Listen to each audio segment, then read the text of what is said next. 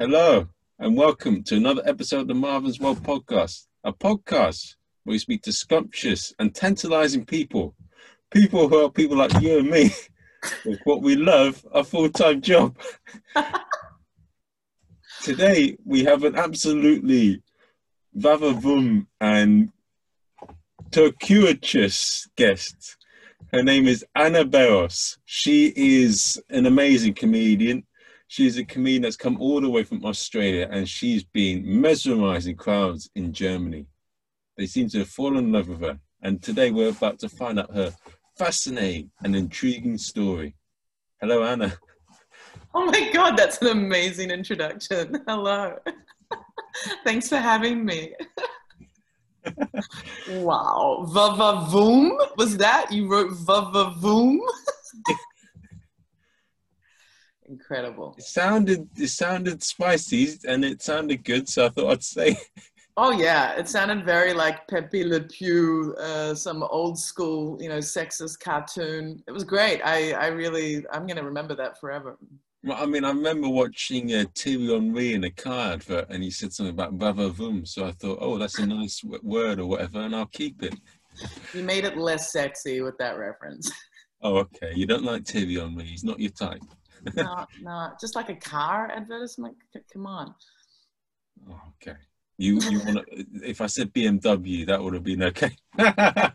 May no, even then I was just like I was seeing way more like uh, Jessica Rabbit, you know, like some like sleazy piano saxophone music and this cartoon like raccoon or dog pouncing along and being like boom and yeah anyway. yeah, that would have been good. Yes, is that a new bit you're gonna write? I don't think so. It's way better than your car advert inspiration. That's true. Now, yeah, thank you for coming on. And like, this is a bit like This Is Your Life in the UK program. I mean, like, tell us a bit about yourself and like how you ended up in Germany and what, what led you to comedy. Yeah. Uh, so I moved to Berlin uh, in the start at the start of 2016, and um, I just left my ex-husband uh, in Australia. Oh. Um, and I'd always planned to move to Europe because I actually studied uh, Japanese and Italian. Okay, the Japanese doesn't make sense, but I, yeah, I studied Japanese and Italian at university. So the plan was always to leave Australia, uh, and it took like a really toxic marriage and divorce to get me to do that. And I was going to move to Italy, and then I just fell in love with Berlin when I visited um, six months before I decided to move here and uh, and I came here to play music. I wanted to develop my creative side musically, and then because there's really no live music scene here, like except for electro, um, I ended up becoming friends with uh, comedians and, and going to stand-up comedy shows and realizing that these people uh, were cool and I could relate to them, and they were turning their their their you know sadness and, and trauma into into you know hilariousness and hilarity and like good vibes and um I was like, you know what? Instead of like writing songs and poetry, like I want to, I'm gonna do, I'm gonna do comedy. And then basically my life spiraled even more out of control and uh, got to the point where doing a an open mic was, uh, I had nothing left to lose really. Like I had no no dignity anymore. I, I was just like, let's do it. Like, I'm not gonna like shame whatever, and uh, and yeah, and jump straight in and fell in love with it, and uh, I finally felt like I'd found what I want to do with all of my energy. Okay, so you're basically a bit like when some when you're really drunk at night, you drink a lot of alcohol, and many of us have had it. You know, like you need to piss or go to the toilet, be like, right, there's no toilet there, just let it all out Just let it out. Just, just yeah, on your friend. Just for them, it's fine. Like, who needs a toilet? Yeah, of course. yeah. So that urine is a metaphor for my pain, and uh, that friend is like is is is the world in Berlin, and uh, but like you know the the the the urine then nourishes the earth and creates like life and goodness and that's laughter and comedy are we gonna go with that yeah, yeah. so I, I started um, i did uh, my first stand-up set in uh, january 2018 so it took me two two years in berlin to really uh, do all the drugs and make all the mistakes and have all the bad relationships and you know go down with a few businesses and lose a lot of money and uh, and then I started comedy. So it's been three years now. Oh, okay. I mean, there's there's quite a few things that I'd like to unpack. No. Uh, what so, do you mean? Like, there's nothing there. no, there is a few interesting things because, like, so I want to look at perhaps was there anything during your time growing up when you were a child to when you became an adult that you think may have led you to this? And also, there's an electro scene. But what about the Beatles? They spent years training here. Well, in in Berlin. Well, in yeah. Germany, I think. In Germany, and David Bowie and um, uh, Lou Reed spent some time here, and uh, Nick Cave. And the thing is that they didn't. You don't become something here in music. You develop like it's like you uh, it seems like in history you develop some skills and then you leave and you go somewhere else and, and that like that lifts you but you can't you can't be like become a practicing musician here you can't get the practice here whereas for comedy berlin's got the biggest english language stand-up open mic scene in continental europe so this is the place where you can really practice comedy but practicing live music mm-mm. Mm. Yeah, okay but um, uh, it just doesn't have the venue set up like I think in terms of neighbors and and uh, building structures that bars can't have.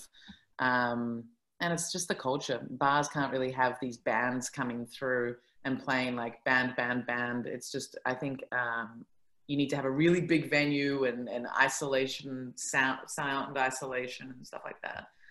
But um, in terms of my childhood, growing up, uh, I actually have a memory in primary school where one of my earliest memories in primary school, a girl came up to me and I don't know what happened before, but she said, You're a comedian.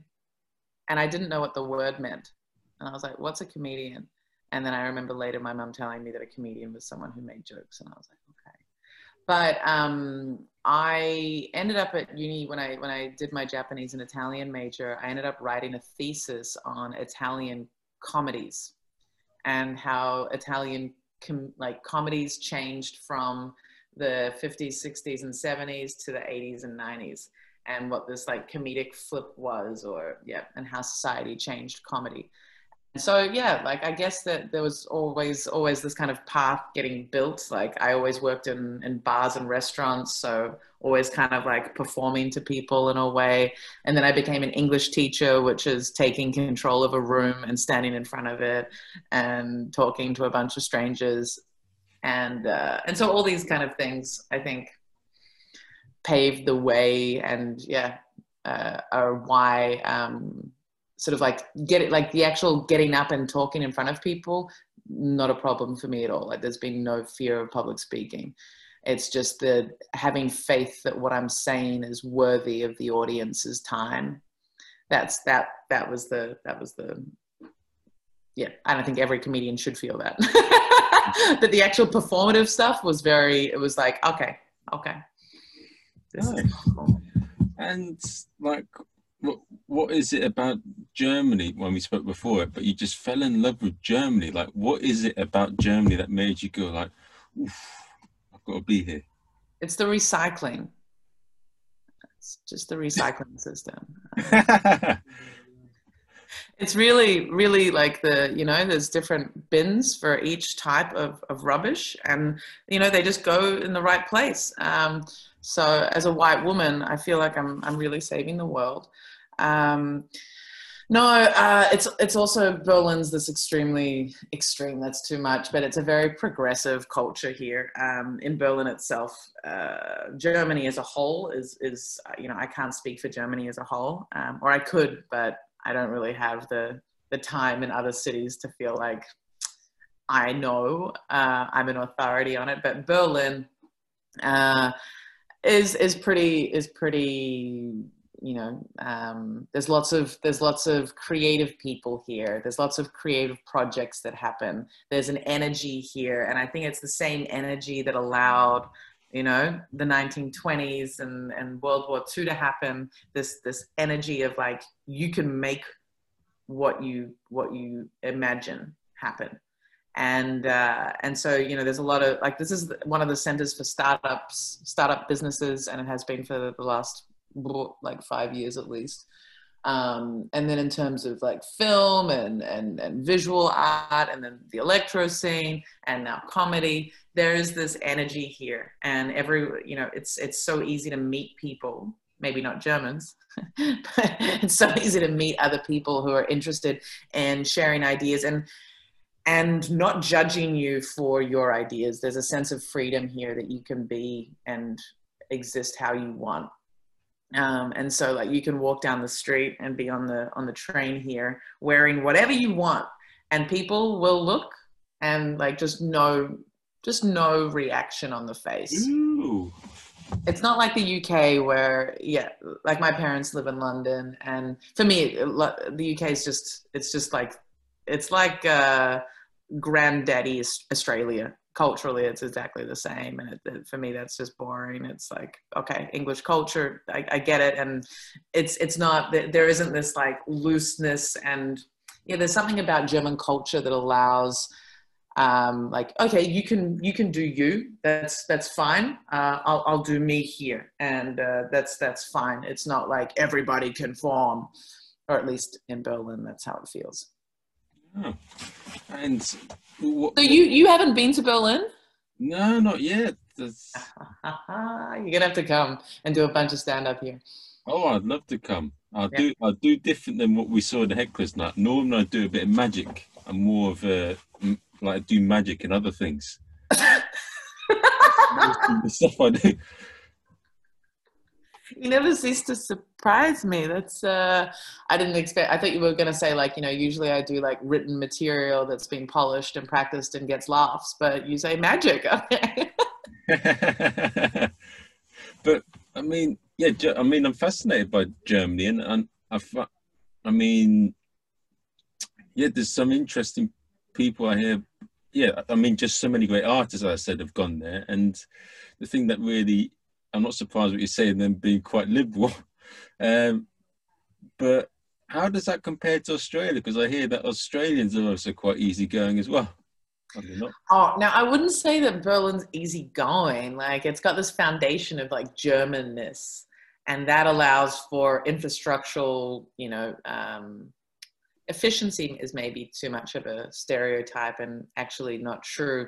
But it's like there's an infrastructure here, like a, a system that supports people. So there's the health insurance system. There's like pretty pretty good laws, and the police are good, and and the education and the and the, and the all right. Um, there's recycling. Get back to the recycling thing.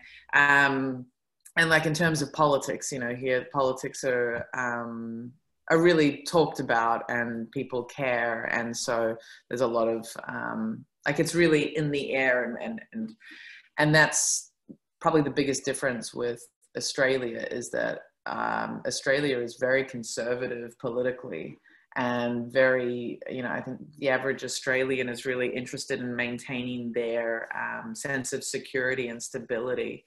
Uh, whereas in Germany, like Germany accepted so many refugees uh, from Syria, like just so many, and and and there's this real um, uh, migration, like immigration um, uh, like flow and um, and and and real mix of different people. And uh, and not so like of course there's islamophobia everywhere and there's fo- like xenophobia everywhere but um, the way that that germany has been um, with with with immigration is just one example of how progressive germany is compared to australia.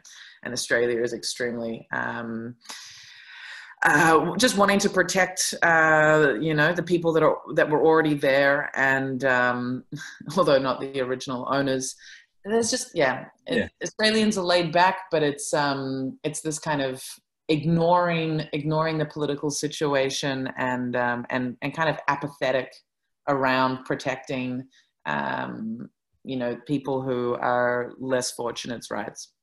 But so you said that before we sort of started the podcast that the German scene is really packed in terms of it's got a lot of English speaking comedy scenes and comedians, and it's got a massive also German speaking scene as well. And how massive is it, yeah yeah sorry. Mm-hmm. I wouldn't say the German scene's massive. Like we're in Germany, so there's a, the German scene, but there's um like compared to the English scene, uh, it's not massive. Like the English scene is actually bigger than the German scene. Yeah, if that makes sense. But also, so in in in Berlin itself, there's more English speaking comics than German speaking comics. Yeah. Oh. Yeah, yeah, yeah. Like quite a bit, quite a bit more. Like I've got a friend, um, Hans Talhammer, who really wants me to do German comedy. Like there's a there's there's a thing where if you do German comedy and you get a good 15 minute set, you will get booked for the biggest, and you're good. You will get booked for the biggest club real quick. That's the way to make money. If you want to make money as a comedian in Germany, you do German comedy. Like, be good at it. You got to be good at it, of course but um, boom, you'll be on TV shows. There's like a there's like an 18 year old or 19 year old now comedian, German comedian, um, and she yeah she got super famous uh, really quickly, and I think she had maybe maybe 15 minutes of like of really like grade grade A material, and that was it. Well, and then the rest of the 45, they all left. well, then well the thing is then there's this thing in german comedy where they like write a text like they'll and this is also in like i've seen this in italian comedy and i think also in french comedy where they'll just write a whole text and then they'll they'll practice that whole thing and it's very different to the english scene where we will you know we'll we'll write a joke and then we need to refine that joke over maybe 30 different sets at different different open mics. And that one joke will change and change and change. And you can't just write a whole a whole text and practice that. It's like each piece is you know and they it, it, it works differently. Whereas the germans will um yeah will write a whole 20 minute set and work and and and yeah practice that and do that in the big clubs. It's germany also has this um tradition of cabaret which is kind of like uh, it's not cabaret. It's like a it's like comedy, but it's more theatrical, and it's um, very like satirical and it's very political and um, and it's yeah it's much more it's more wordy. So there's this uh, in the german scene there's this real kind of um, cross pollination of this uh, traditional comedic form that they have and the new well new for them the outsider influence of us and british stand-up comedy. Oh so they've they had the theater-based comedy before traditional stand-up? Yeah. oh that's interesting because the uk sort of seen as mostly the other way yeah it was what they they had english they had english stand-up comedy and then what's the other form cabaret no like cabaret stuff. I mean, that's that's more. When you say cabaret stuff, are you talking more like burlesque stuff, like theatrical stuff, or? Yeah, sort of weird, weird and wonderful comedy, not like straight stand up, like just anything that's that's comedy, but that not straight stand up We've just set up a punchline. More like um, Mighty Boosh, like Mighty Boosh style. Is that what you kind of mean? Something like that, yeah. Um, yeah, yeah, and actually in Australia, there's quite a wave of like um, prop prop um, prop comedians you know they're always pulling out props on stage and doing like more of this kind of abstract slightly theatrical stuff that is not um, i don't believe that cabaret has that element to it. That's how ignorant i am. I don't even know. But i'm, I'm pretty sure it's way more um, just verbose. Like it's it's yeah it's just words and i don't think it's so much so much um characters and stuff. But i yeah i don't know. I need to i need to research it i guess yeah that's that's we got a lot of that in the uk especially in the edinburgh fringe and you got yeah. to go when it's on it's an amazing festival some of the best performers not just comedians in the world go there yeah i wanted to go there last year but then hmm. covid. Mm-hmm. yeah. Does, does does Germany have any sort of festival like that, or is there any sort of things like that going on? There's been a few. Um, well, I don't know for the German scene, um, but for uh, the English scene, there has been a few attempts at. There's like the Berlin Fringe Festival, which is really just run, I think, at one venue, and we get um, some more international acts over. Uh, but there has been talk over the years of creating a proper, um, a proper, a proper Berlin comedy festival, but yeah, it hasn't happened yet. So how, how does you said that there's a one thing I'm really intrigued by. You said that there's a quite a, a cross pollination with the English speaking comedy scene and the German comedy scene. Mm. So how does that work? Because I got a friend over in Germany called Tyrone. Do you know him? Yeah. That was a silly question to ask, but yes. uh, yeah, how does that work? So how does the cross pollination sort of work? Tell us about that. yeah, so basically, um, Mm. So basically, uh, with this huge pool of English language comedians, um, most of us are expats. Uh, there's not a lot of upward um, like mobility potential as an English language comedian in Berlin. Like, where are we going to go? What's the, you know, we can run shows, we can tour Europe, um, but we haven't really, the scene's about 10 years old. We haven't really figured out or built the the the next um, level on on the on the structure. Um, and uh, and so what happens is there's this German scene um, which is yeah there's like a big big um, uh, comedy club in Berlin called Quatsch Comedy Club. And so people um, there's like there's TV basically there's TV so the next step is um, if German, if English language comedians in Berlin want to make money, they start doing German comedy so then they can, um, yeah, make money. And that means getting on TV, performing at these paid clubs, uh, touring Germany with it. And then there'll be the German comedians who um, want to do English comedy because once you sort of get into um, a better position in the German scene, you realize that, oh, oh, German comedy is just for Germany and, and Austria, and that's and Switzerland. And that's as far as this is going to go. This is that's as once I'm on TV in Germ in Germany and Austria, that's that's I've peaked kind of thing.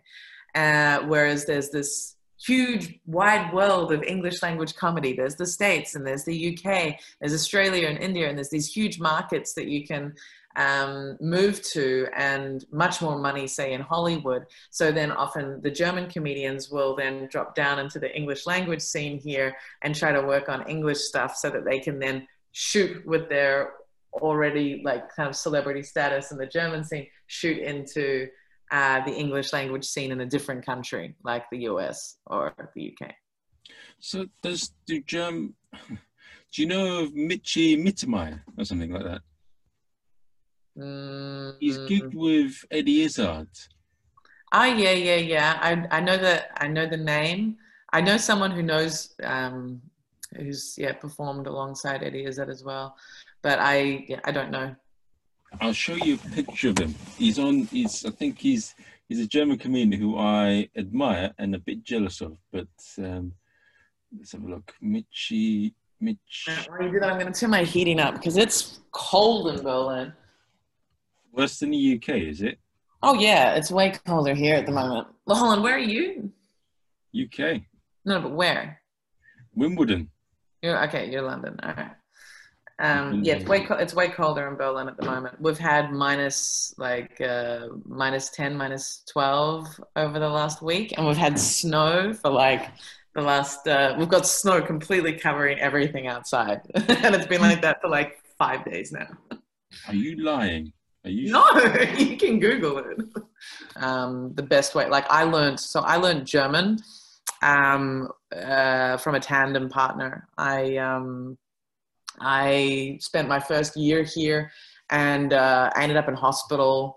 And I I uh, was in hospital because I had this problem in my I had an abscess in my throat, and so not only could I not really speak anyway, but nobody spoke English in the hospital. Like the big head doctors did, but all the nurses, all of the other patients that I was around, nobody spoke English. And uh, it was this point where I was just like, far out. I really need to get my German up to up to scratch. So um, I made this friend. Like I knew there was this friend of mine. Um, so my best, one of my oldest friends, she lives here, and she was working um, for this refugee, like doing some volunteer work for a refugee integration program. So basically, meeting up with Syrian dudes and being like, "No, you can't say that to women." and um, and so she'd um, befriended one of these guys, and uh, and we'd been at a party together, and he'd done his first he did his first line of of ketamine or something with us, and like blew it everywhere, and we had a chat and found out he was this Syrian guy, and he didn't speak any any English, he only spoke German because he had to learn it when he arrived in, in, in Berlin. And so we'd talked at this party. It was like, well, maybe we should do a language exchange.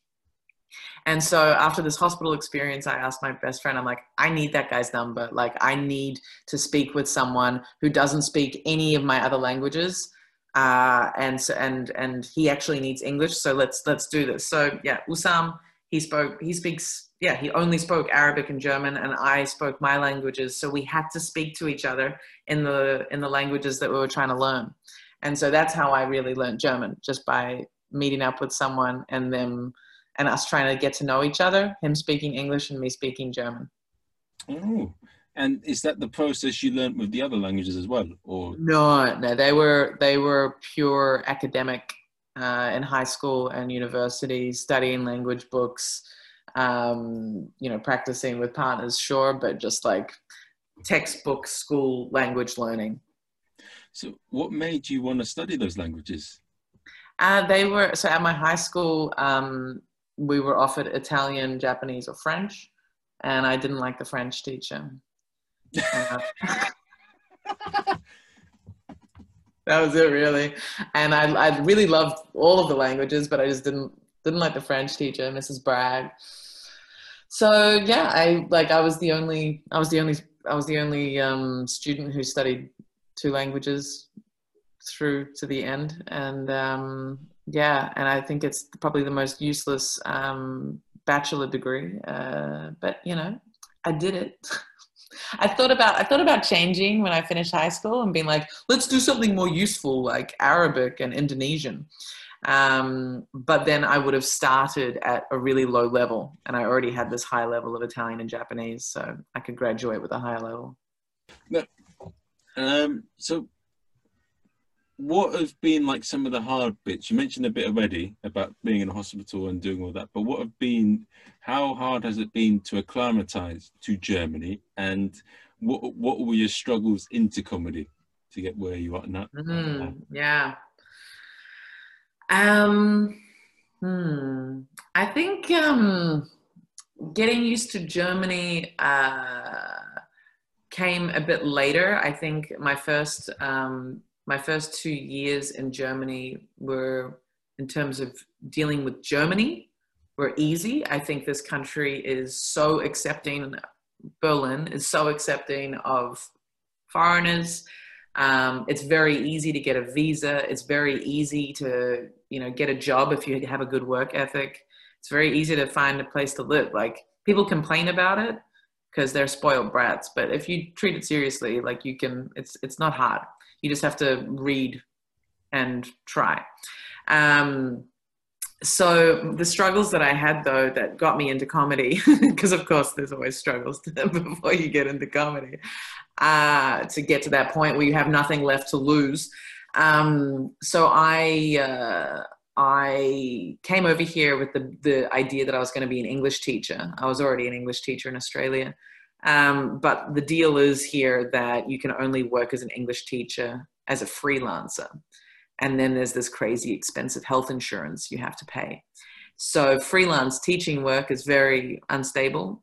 And, uh, and then and then the health insurance is expensive. Then I also, so I ended up doing other jobs. Um, but like for my visa, I was an English teacher.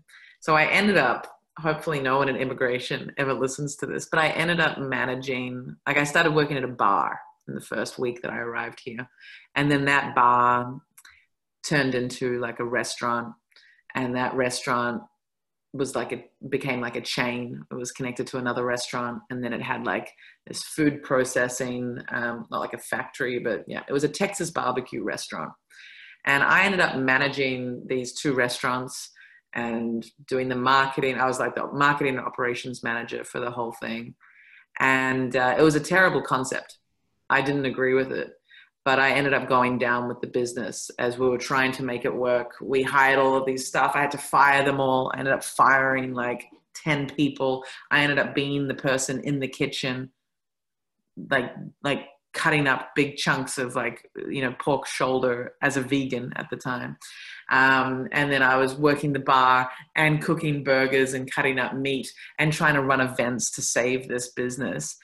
And, um, and then uh, and then they didn't pay me. it was like four thousand euro that I lost, and um, and I was also then going through like a going through a hard time with the boyfriend that I had, and uh, and then there was like I realized that I didn't want to take drugs anymore, and so there was obviously this whole like partying history that was leading like running concurrently with that. And uh and yeah and that's what basically um yeah then jumping into like these other jobs and and and um trying to survive and pay my bills and keep my visa and uh yeah that's that's what led me to do comedy and it was actually um the boyfriend that i had at the time he lived with a comedian that is a good comedian here, Toby Arsalan, and he was the one that was like, Anna, just do a set, just do a set, just do a set. And I was like, yeah, yeah, yeah, yeah. Shit's crazy enough right now. I'm gonna do a set. And how did you go about? How did you go about developing? So, like, who was the person before you did comedy, and who's the person now? Uh, hold on. So there's two things. Two things that like, how did I develop? Oh, as in like how have I changed as a comedian? Yeah. Um, I think i have just, yeah. And person. Huh? And person as well. Um, so I think when I started doing, I think when everyone starts doing comedy, they don't really know their voice. They don't. They don't have any confidence in what their unique perspective or who they are is uh, who they yeah they don't really know who they are and they don't know what what their perspective is so i think um like in doing comedy i my whole life has changed completely. So from where i started where i was with that boyfriend and like jumping across hospitality jobs and um you know still like connected to this drug culture and partying and smoking weed every day and yeah all of that stuff um when comedy came along uh it was like okay this is what's important to me. But i didn't know exactly what I was trying to achieve with it, like what my message was, what my voice was. There's that whole thing of trying to find your voice as a comedian. And, um, and yeah, and so within six months of doing comedy, I left that boyfriend. I almost moved to the UK and then decided, no, I actually need to stay in Berlin so I can practice. This is the best place to practice. And, uh, and then within a year, I started producing my own shows um, and was getting like and was getting booked for shows as well, which was cool. And um, and by then I like leaving that boyfriend. He was always like Anna, don't write jokes about sex. You're sexy enough. You can. You don't need to like. his words. You don't need to talk about sex. Just you being up on stage, people are already thinking about it. And I was like, yeah, but like it's what I'm writing jokes about. Like I'm to naturally go for what's coming into my head. Like I'm to write about my experiences and my perspective. And um and so once I left him I really allowed myself to just like go go deep into um what I thought was funny. And my humor, my comedy is very um like it, it, there's a lot of sex stuff. It goes dark it's very dark. It's very sexual. Not sexual, but it's like it touches on sex stuff because also I have quite a strong political message.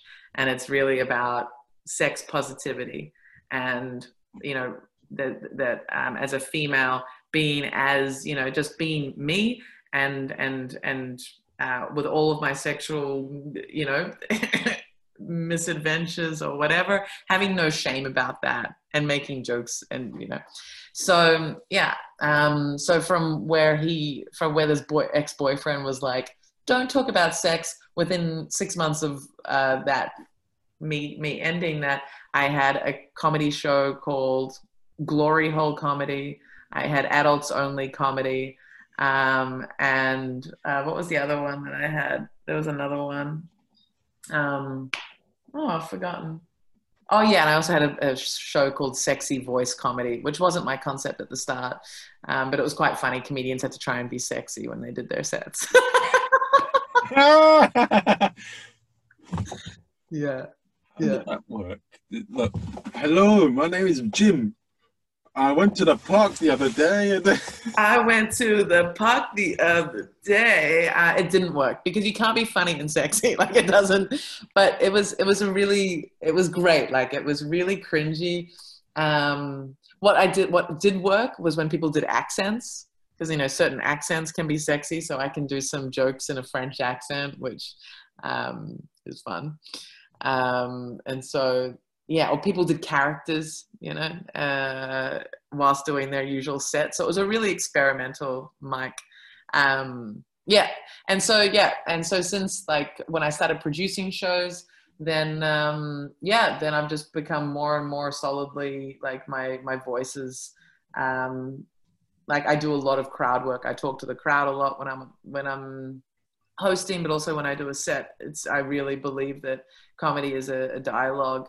Doesn't mean that I want to hear the the audience's opinions all the time, but I will. You know, it it's very. I, I need to read how they are, and I want to interact with them to have them involved, and um, and so uh, yeah. There's my there's my you know dark sexually um, slanted um, material, but it's it's it's very um, interactive, kind of. I would say like Joan Rivers. I I hadn't you know I hadn't thought of that reference myself. Someone else said it, but um, yeah. It, and so that's how I've progressed as a comedian, and like not trying to go straight like going political or not trying to do all that like really wrapping any kind of political message i have in a in a way that yeah means like that that's easy for everyone to digest and then realize that they're laughing at themselves and um that's that's quite an interest well that's that's awesome i mean this, the name of glory hole comedy that is quite something yeah so the concept behind that show was uh, well yeah my comedy is always going to be like dirty let's say um but the concept was uh, the creme de la creme of Berlin's English language comedians. And it was a paid show. And I really wanted to make sure I could pay the comedians each time because, um, like the other club that was running um, that sort of pays comedians regularly, uh, will often get out of town comedians instead of local talent. And so I really wanted to set up a, a monthly show where I would pay local comedians. And so it was the best of the best, the creme de la creme, the glory hole of Berlin comedy. Right. And, you know, if, if my name is Bob and I want to start in the German scene, what mm. advice would you give to Bob? to start in the German scene? Do you mean German language scene or do you mean the the English like language scene? The Berlin scene. Just, just you know, you I'm new. I want to get started. How would you do it? And actually, and, also, yeah, how would you start in the German scene too? Well, I don't know that path yet because I haven't done it. Um, but essentially, just uh, there are a couple of shows, non-pandemic times. There's a couple of shows that you just show up and you write your name down. Um, and uh, so there's a show called Sunday Slips, happens every Sunday and, uh, and there's a couple of other shows, although everything's been so uh, sort of not solid and like between lockdowns we did like uh, the shows that i produced the shows that um, some other producers do we were doing double shows for example like a six o'clock sitting and a eight o'clock sitting so we could do two shows before 10 p.m um, but then a lot of shows just disappeared. So anyway i would go to i would tell bob to go to, to the show up to sign up shows and uh, and talk to people talk to people and uh, and then uh, bef- and then all the other shows you need to sign up on Facebook. And until you get given a spot, um, you should probably go to those shows and introduce yourself to the host and be present and uh, and keep going to the show up to sign up shows to practice. And until you get seen and recognized as someone who's really trying to do comedy, uh, it, it, will take until then before you get a spot at a, a sign up show online. Okay, and one thing I want to ask you is like, um, what have been some amazing, weird, uh, nightmare stories and like amazing stories during your time in Germany and the German comedy scene? Amazing, amazing, or nightmare whilst in the comedy scene. That's a hmm. Yeah, I don't know. I feel like since I um since I've been doing comedy, I'm so focused on comedy that I my crazy stories are not so um okay, okay. I ran a show I ran a show called um called Döner Comedy, like Döner, like Döner Kebab, yeah. And uh I I don't say this like comedians in the scene talk about it as this like oh my god Döner comedy was so much fun. Like it was this so it was out the back of this Döner shop in this um big open air garden and the vibe was great. You know everyone could get like two euro beers for the whole you know like it was like drinking from a, a, a a corner store, you know, like from an off license, and uh, and then eat, and you know, people would often eat twice and just be drinking, and and the the people that would sit out the back um, weren't always there for the comedy, and so there was a lot of like crazy interactions. And one night there was uh, this table of old Russian men that were just sitting there drinking vodka, like just drinking vodka and and beer and talking loudly, and I was constantly I was the host of the show and I was constantly trying to tell them to be quiet, but they didn't respect me at all. And so we had comedian after comedian like talking shit about them and then like interacting with them. And um yeah, and they were very disruptive. And one of these guys got so drunk that he actually fell off his stool and like knocked the whole table over and at that point, the whole audience just turn around and applaud.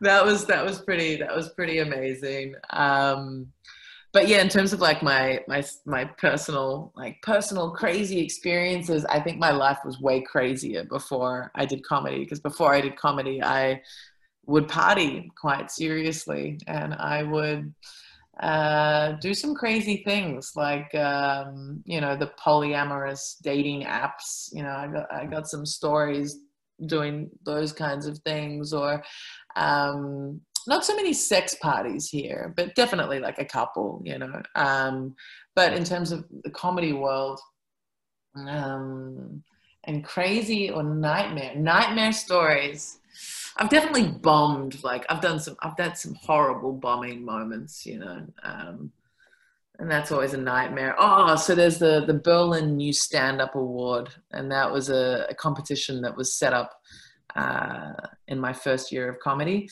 So uh, it happened the start of 2019, and um, and yeah i i did my heat uh, so i got we were just in the heats it was in the heats and i did my set and within within 20 sec within 10 20 seconds of being on stage i knew that the audience hated me. Like just like felt it immediately. It was packed. It was packed. All the comedians in the scene were super competitive. People were texting each other. It was like it felt like high school. I hated it. I hated it. And so so yeah, I did this set. I, I I I bombed. I bombed. I bombed in this competition and then I got super stoned and drunk straight afterwards. And I was a total bitch to all of my friends who were competing because I was just emotionally distraught. I was just like, I wasn't a total bitch. I was a bit of a bitch to one one friend. I was just like, yeah, like how did you do it? Like your writing's not that good. Like I was just so bitter. I was so not okay and uh, and then after that i had this huge spiral and breakdown. And um, it was only for a couple of days but i was super depressed and it just felt so bad. Like i yeah. The the self-loathing that a comedian can feel after bombing is something else. And that was one of the hardest ones i think. Mm. yeah it's it's funny when it bombs goes quite badly. It's worse though when you're a host though when you bomb as a host, that's a lot worse. I feel that that's you know when you bomb by yourself, fair enough, you get. But when you're bombing as a host, it's like, oh fuck, this shit night is because of me. I I want to be like a total obnoxious, um, yeah, like not yeah, totally obnoxious um, douchebag, and be like, I like I don't know what that would feel like. but I mean, as a host, but I know, like in my early days, I definitely had, you know, like moments in hosting where my crowd work was not great at all, or like saying one of my jokes that's really dark and sexual, and the audience just being like, mm, not with me at all. Um, but I feel like, yeah, with with hosting, like, yeah, it, crowd work and making the making the crowd like you can be almost easier than delivering material is, is easier than delivering material to a crowd that you've had no control over before you get up there. Okay.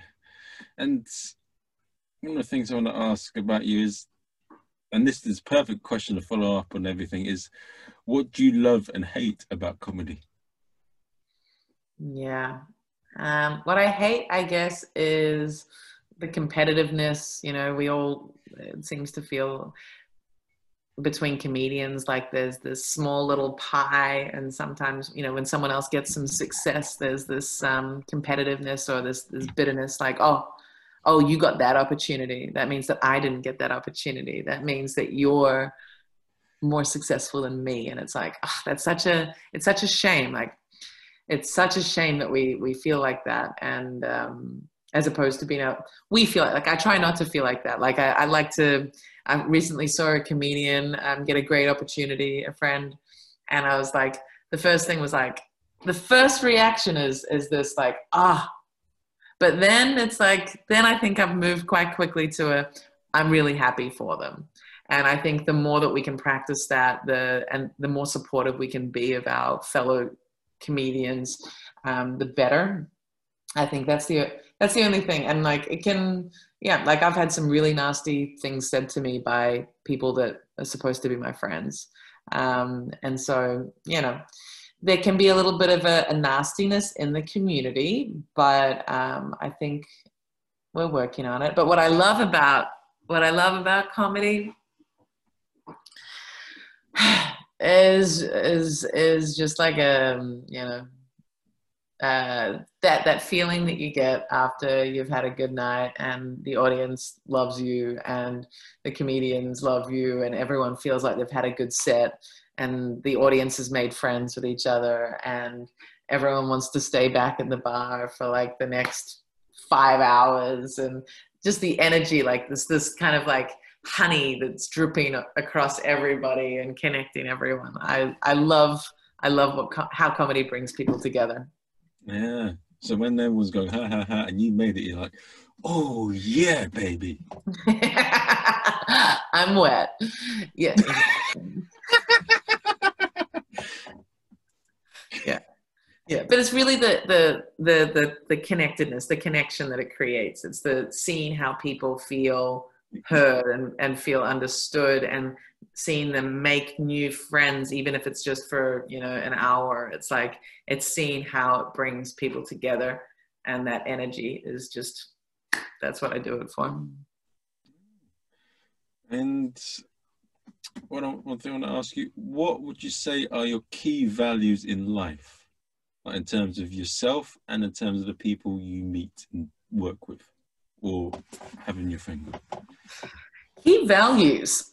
Yeah, I thought when you sent me this, I was like, key values. So, like, what is important to me? Like, uh, can you give me an example of some of your key values? So um, before, when I run comedy shows, I was just focused on people that were good and what's it called? Um, yeah, that was it really. But now, or did a good job. But now it's all about. I want them to do well, but I also want them. they've got to respect me, and I've got to respect them. I've got to trust them. They've got mm-hmm. to trust me. Mm-hmm. Um, yeah, and we have to get on. But I think it's those four things. Everything else I'm generally quite easy with. But as long as those four things are met, then I'm happy. Yeah, I think. Um, yeah, I agree with.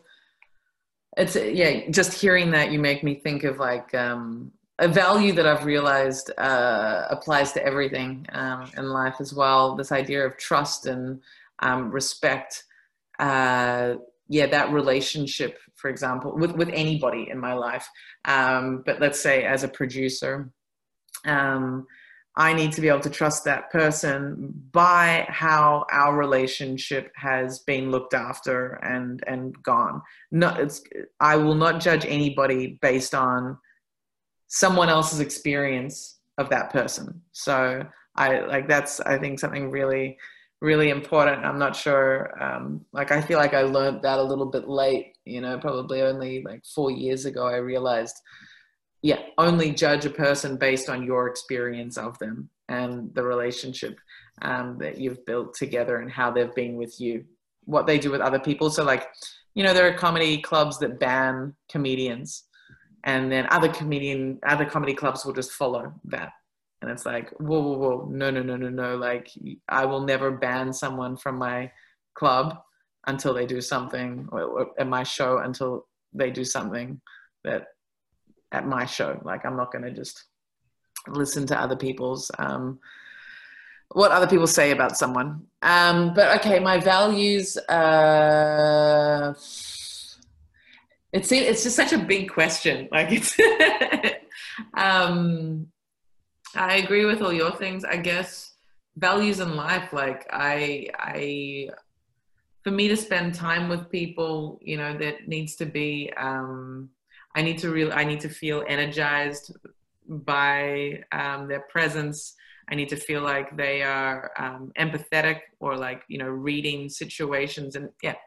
So empathy, um, stimulation, uh, I, I I don't like being around people that make me feel um, that, that where I don't feel comfortable and um, yeah, where there's that really like uh, kind of like aggressive, nervous energy, like nervous, not in like a someone's scared to perform, but just like a like that kind of like I don't know, something could go wrong kind of thing. So I'm very I'm very careful with my my environment, like who comes into my environment, I guess. And um but I'm also like, you know, quite political as well. So I believe in giving people giving people a space and they can, you know, they can say stuff that I don't agree with, that's fine. Um, but I'll always be honest. So honesty is really important to me and uh, and respect as vague as that is, and empathy, and mm, yeah, I guess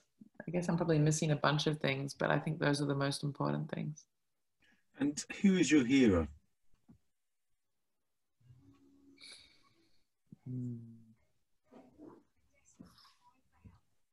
When it comes to writing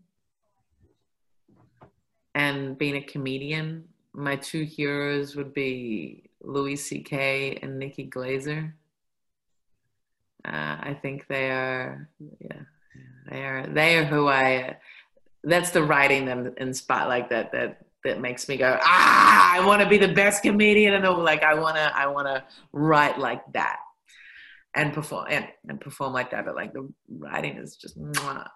um, yeah, I think those are my heroes in terms of um, comedy and then you know and then there's lots of like other other people out there like musically you know there's um because i still make music and, and and that's important to me. So, you know, then there's sort of more musical heroes or, um, yeah, but they're kind of like there's lots of little ones. I don't have any any big big people, but even then, like Louis C.K. and Nikki Glazer, for example, you know, they they don't reflect how I want to. Yeah, they don't reflect how I want to exist in the world. They really just represent the the peak of the art form for me. And sort of two more questions. Uh, what so if you saw a younger Anna Beros, and what what would you say to her now? How young? Uh, just just just the younger one before you embarked you, you on your journey in Germany. What would I say to her? For I would say to her, trust yourself. Okay. What what made you why why that? I think um, uh, I think our society really doesn't instill um, or encourage a sense of self faith, and I think that's the biggest. Like we're so programmed to be fearful, and that stops so much creativity or just you know like joy um, like joy motivated risk taking. So like you know i want to i want to draw. Oh but everything's going to look rubbish you know. I want to make music. Oh but i'm going to sound bad you know like all of all of this risk aversion and just fear it's like yeah i think what i'd want to tell my younger self is like do everything that you enjoy only do what you enjoy and only be around people that make you feel good. Okay, that's more it. Which the core of it is like trust your experience and, and how you're feeling, but it's like do what you enjoy. Only do what you enjoy and only be around people who make you feel good. I think that's the that's it. Oh, okay. That's that sounds good.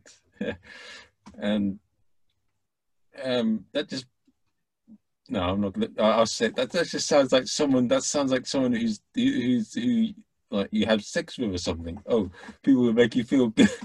Yeah, well, yeah, for sure, for sure. But but there can be people that make you feel good that like uh, that also make you feel like shit. You know, like I've like I had a great sex life with my ex-husband, but he he knocked down my sense of self-confidence like you wouldn't believe.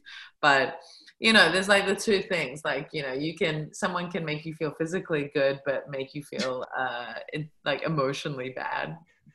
Yeah so they got to meet both. Yeah yeah there's got to be a balance yeah. What i'm going to say to my my child self is going to become whole, a whole book really. I'm just to i'm just going to write a book send it to her back in time uh, yeah diary of and and and anna Beros what was that? The Diary of Anna Beros. The Diary of Anna Beros. Yeah, hopefully less tragic than the Diary of Anne Frank. now, before we go, um, what would you like to plug on the podcast?